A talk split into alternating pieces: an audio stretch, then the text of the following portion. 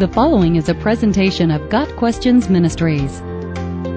Who was the oldest man in the Bible? Genesis chapter 5 lists nine men who had very long lives. How and why they lived such long lives is not specifically said. Adam lived 930 years. Seth lived 912 years. Enosh lived 905 years. Kenan lived 910 years. Mahalalel lived 895 years. Jared lived 962 years. Enoch lived 365 years before God took him. Lamech lived 777 years, and Genesis 9 verse 29 records that Noah lived 950 years. But the oldest man in the Bible, outliving all the rest, is a man named Methuselah, who lived 969 years. There may have been someone in the antediluvian days who outlived Methuselah, but the Bible has no record of anyone older. Very little is said about Methuselah other than he was the grandfather of Noah. There are two possible meanings of Methuselah's name, man of the spear and his death shall bring.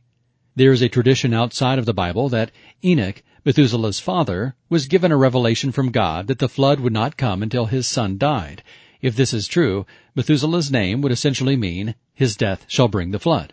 The biblical math backs this up, as Methuselah died the same year the flood occurred. Methuselah fathered Lamech when he was 187 years old. Lamech fathered Noah when he was 182 years old. The flood occurred when Noah was 600 years old. 187 plus 182 plus 600 equals 969, which is the age Methuselah was when he died. So it appears there may have been an interesting story behind the oldest man in the Bible, Methuselah, and why he lived exactly 969 years. In the 2014 movie Noah, Methuselah is portrayed as a sort of eccentric witch doctor.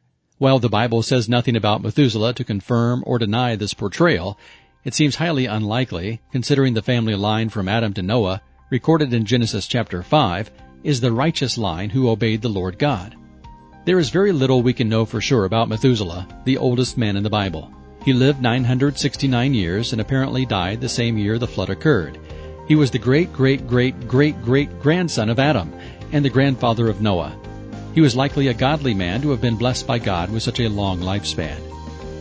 Got Questions Ministry seeks to glorify the Lord Jesus Christ by providing biblical answers to today's questions.